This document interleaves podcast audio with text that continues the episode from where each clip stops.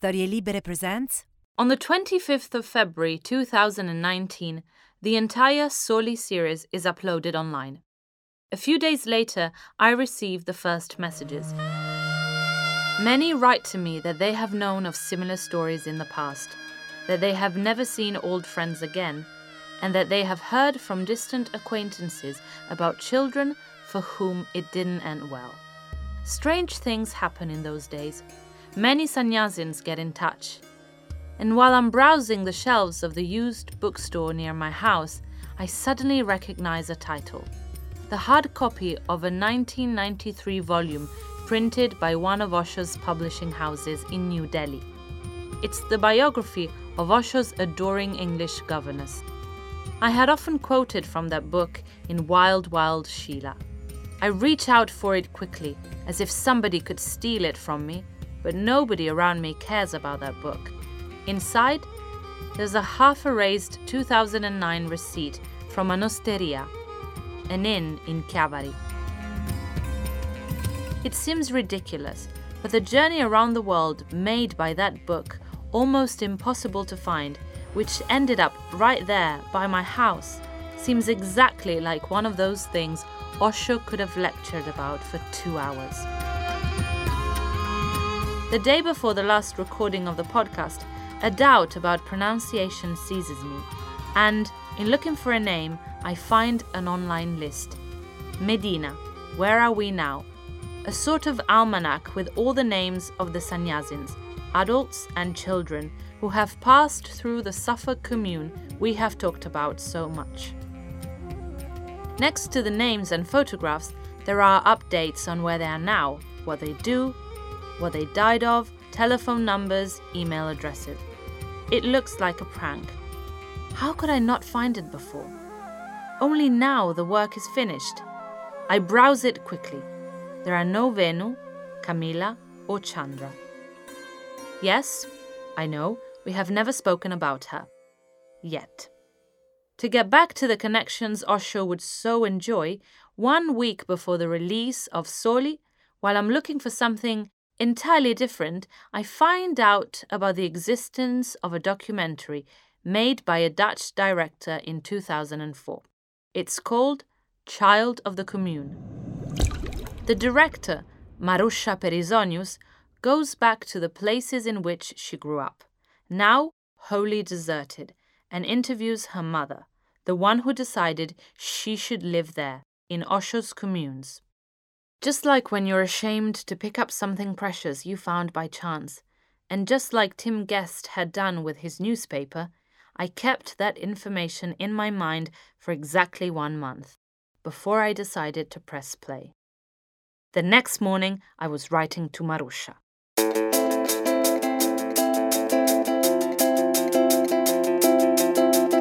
This is Roberta Lippi. I write for TV, radio, and the web. You are listening to Soli, a journey into the memories of children who grew up in Osho's communes between the beginning of the 70s and the first half of the 80s.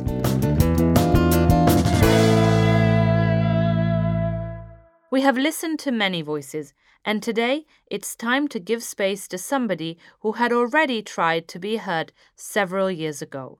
It's Maroesja Perizonius, renamed by Osho at the age of six Ma Prem Chandra, Love Moon.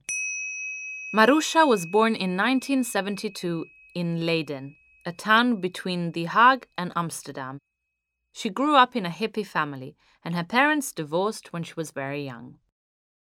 In 1978, her mother becomes interested in the teachings of Bhagwan Shree Rajneesh and she decides to take her daughter on holiday to Pune. And so, like for many other children, Chandra's story begins. My parents, first of all, my parents were divorced, and it was only my mother who was interested.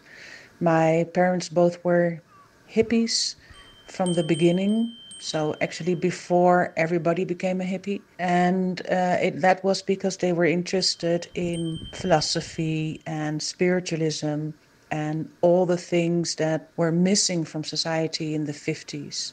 My mother continued that after she heard stories from friends who had been to Pune and who had met Bhagwan. I think for my mother, she was seeking some kind of fulfillment um, that she couldn't find in society in the 80s in the Netherlands, in Western Europe.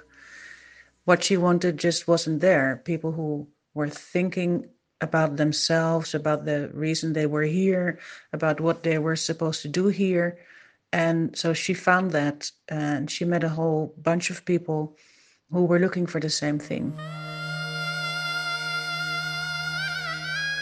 I was six years old. My mother had become a sannyasin. She was allowed to meet Bhagwan and wasn't planning on becoming a follower, but she left it up to him whether he would make her a follower or not. And everybody thought, well, obviously he's going to. And she said, well, let's see. And so he, he made her a sannyasin, a follower. And um, as I was six years old, I wanted nothing more than to be the same as everybody there um, in the ashram in Pune, to have an exciting new name and, uh, and be the same as my mother. And she said, Well, if you really want to, we can make an appointment. So we did. When it was my turn, I stepped up to Bhagwan and I sat down in front of him as I was supposed to. I was told to close my eyes. He put a necklace around my neck with his portrait, and he told me that my new name was Ma Premchandra. And I was excited about that, and he asked me, Do you have anything to say? Well, I said, I told him my address, and I said, You know, for if you want to come for a cup of tea. Everybody had to laugh because, as my mother later explained, of course, anybody would want to have Bhagwan over for tea. I didn't really know what to think of him. I was told when I asked about it that he was a special man who could sort of see through you and that he was a person who could who knew you better than you knew yourself. So to me, I, I thought of him like a very famous, important person like Santa Claus or something, and that I was privileged to be visiting him and meeting him.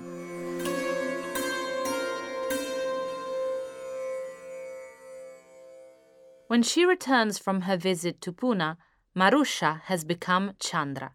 But what seems like a strange Indian holiday will slowly change her whole life. When we were in Pune, we stayed in a hotel outside of the ashram. We did things outside of the ashram a lot. We visited temples and we did day trips. But gradually, over the six weeks, we stayed in the ashram more and more.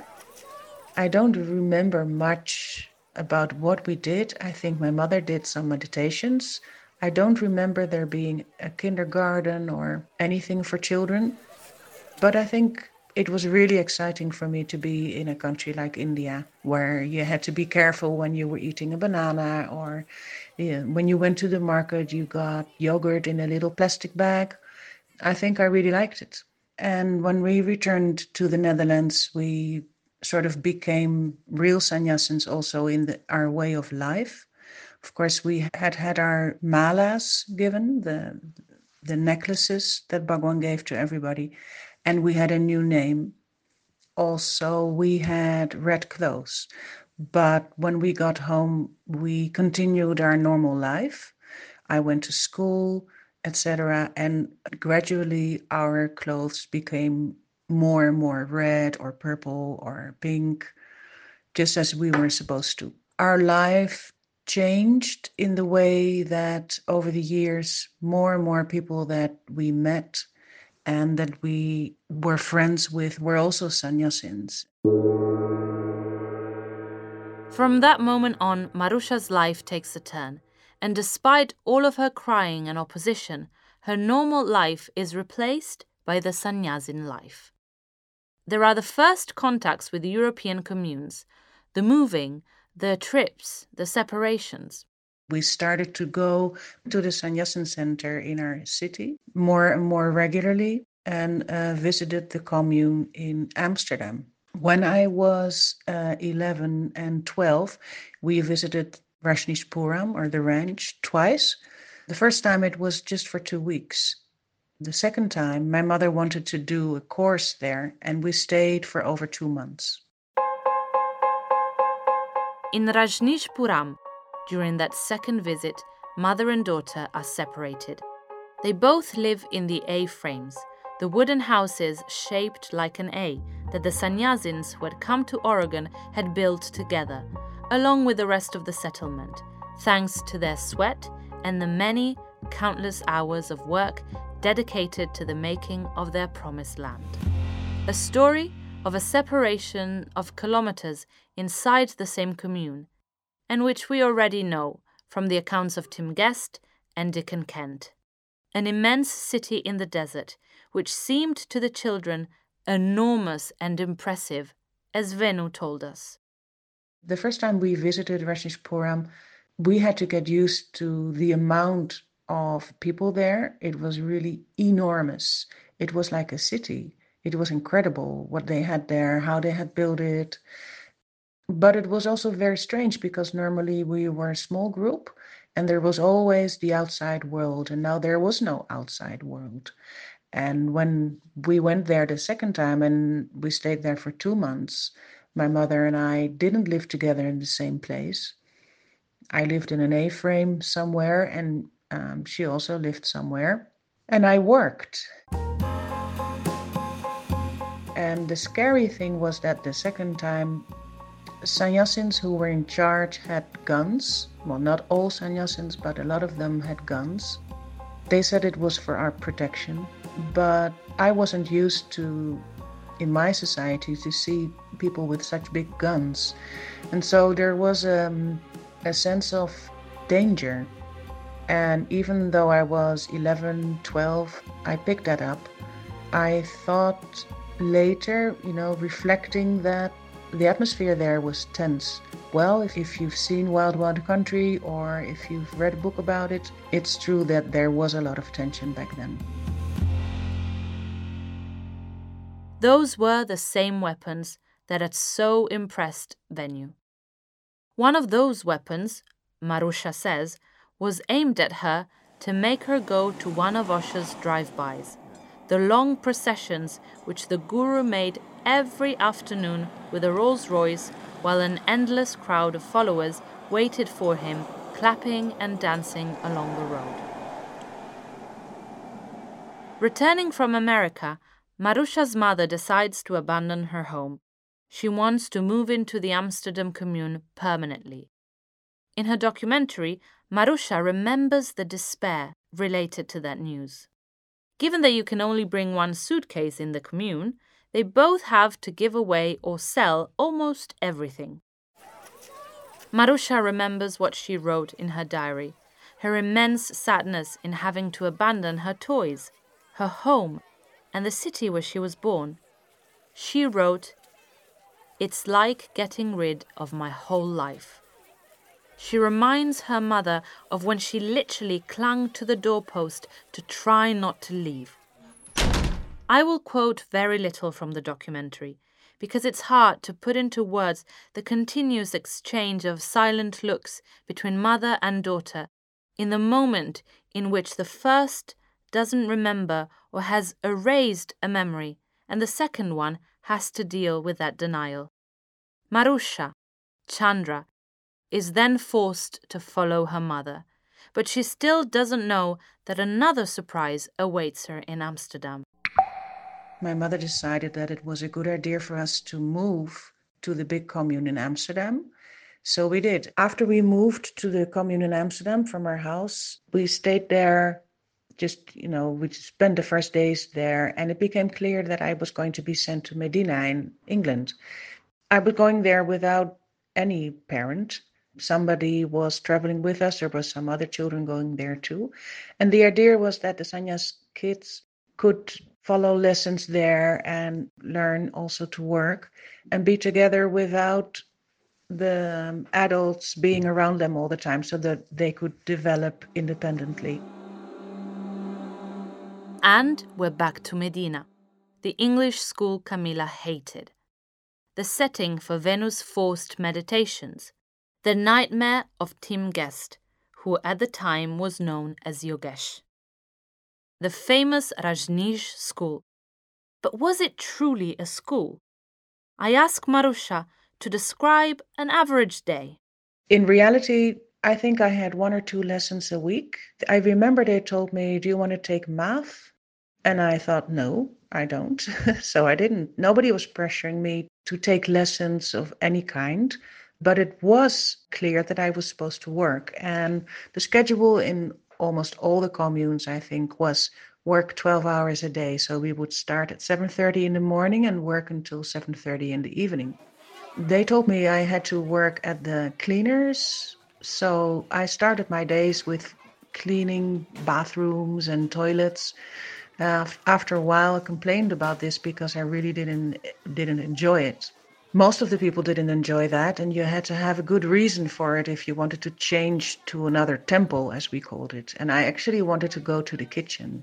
So I gave them the reason that I had experience, and I had because I had worked in the kitchen in America and also in Amsterdam, and I really enjoyed that.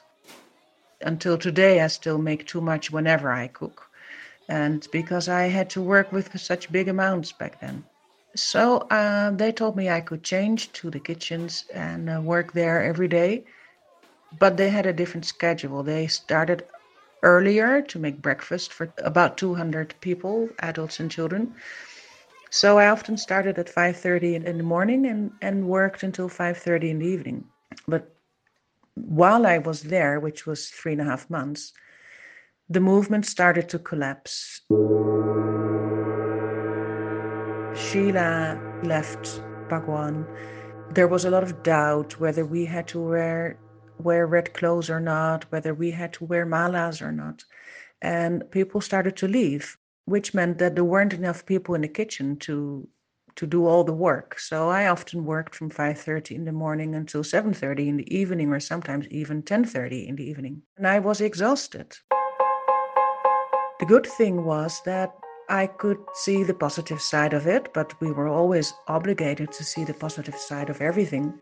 But still, I thought, well, whatever happens, we still have to eat. So I felt I was doing something that was useful and something that people enjoyed. But I couldn't say that Medina was a school. I think the fact that we weren't supposed to be sending so many letters. I was always trying to send letters to Amsterdam, to my father, to my friends in the Netherlands. I think the fact that we weren't supposed to send letters makes clear that they had something going on there that was not healthy for children. Also, my mother and I phoned. She phoned me from the Amsterdam commune for example, and the phones were in the offices. And I remember that people would correct me immediately if I started to speak Dutch with my own mother. I was supposed to speak in English because we were an international commune, but maybe there was another reason. Maybe they wanted to listen in and be able to understand it.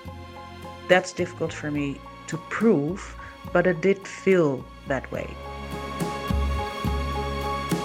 Imagine how alienating it must have been in a relationship built before you even know how to speak, that of a mother and a daughter, to have to communicate in a language which is not your own.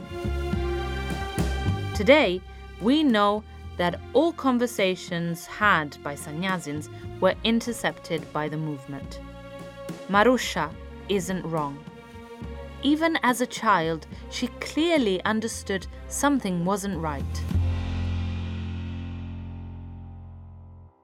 just like Camilla, who received the facts that would bring her home and so decided to prepare her little show in front of Sheila to get her own personal path to freedom.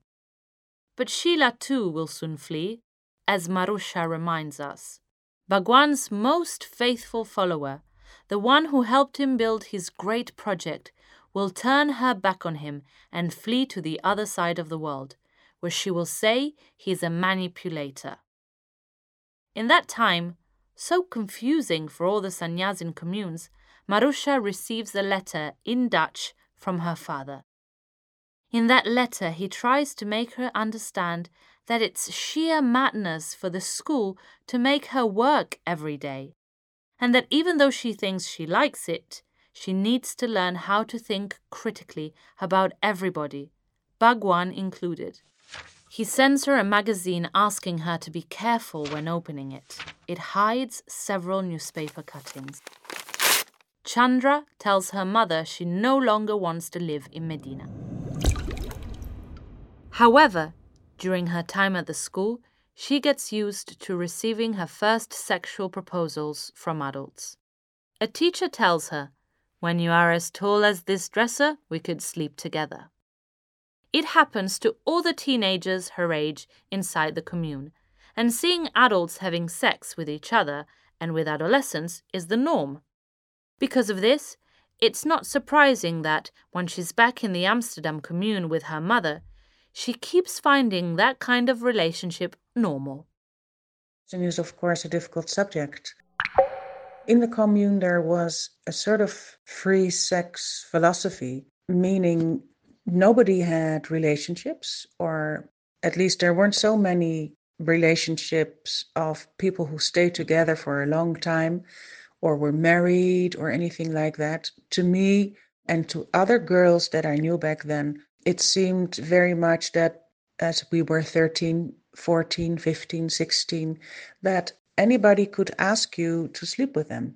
Of course, you were a young girl growing up we were young girls growing up and we were interested in boys of our age.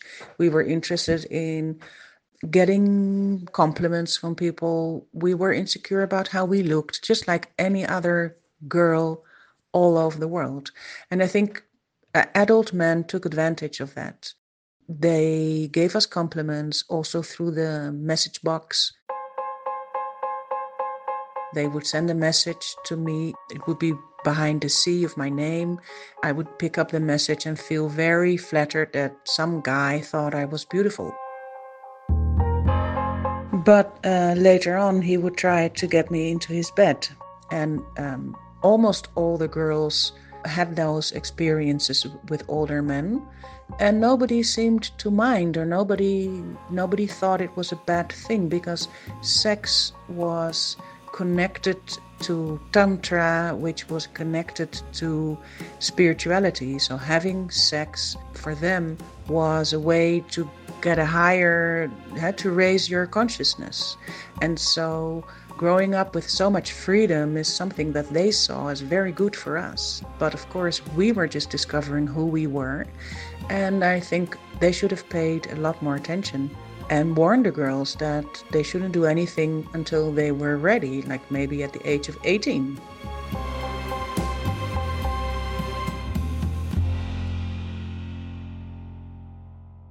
Like a cold shower, seeing her 13 year old daughter in bed with a man seems to awaken Maroesja's mother from her sleep. However, at the same time, Maroesja has come to feel like Chandra, and she can't stand the idea of once again being torn away from something she belongs to and starting anew. After my mother discovered that I was in bed with older guys, she didn't want that for me, and she told me, uh, We are going to leave the commune and, and everything is falling apart, but this is not good for us to be here. We're going to find a house somewhere. I was very angry with her, as any teenager at that point would probably be because I had just settled into the commune. We had left our lives behind and started a new life, and I had committed to that. I was doing everything I was supposed to, from working to having free sex and uh, living the commune life. So I protested, but she did get a house and she just put me in a car. We took some stuff because we had no things left. We needed, for example, a mattress. I think we took a mattress and a duvet, and pillows, and um, we started a new life in our apartment somewhere in Amsterdam.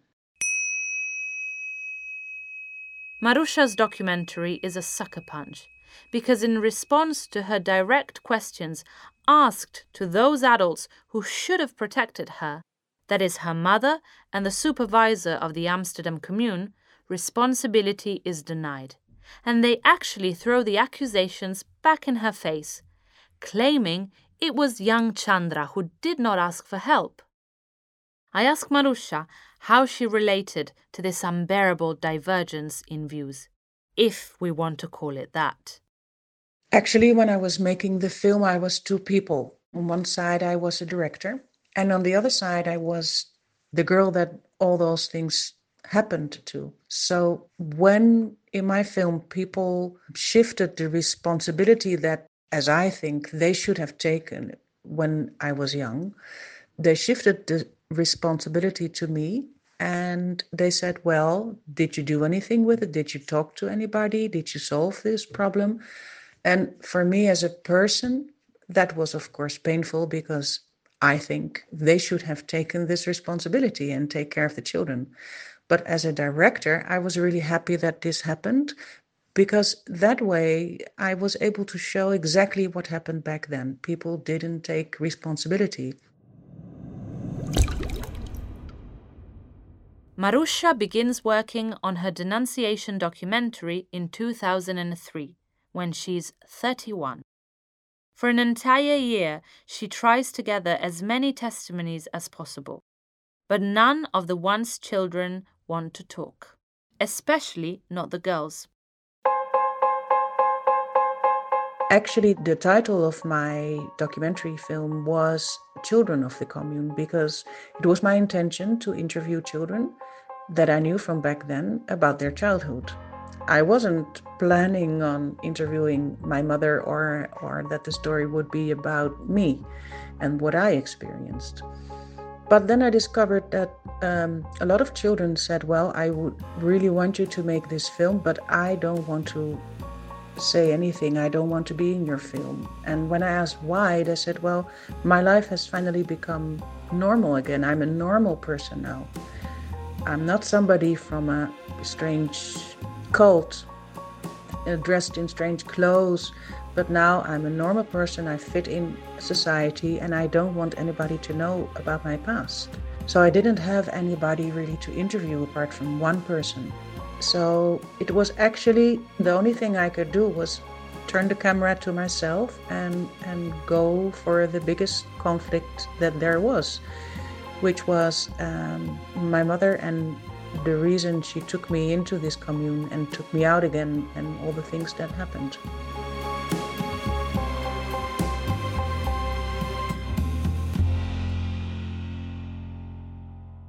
I ask Maroesja what she thinks now, 15 years after her documentary, about everything that happened, how she managed to deal with her childhood, the choices that were imposed on her, and the awareness which was put in her face by direct conflict with the adults. Can she forgive them?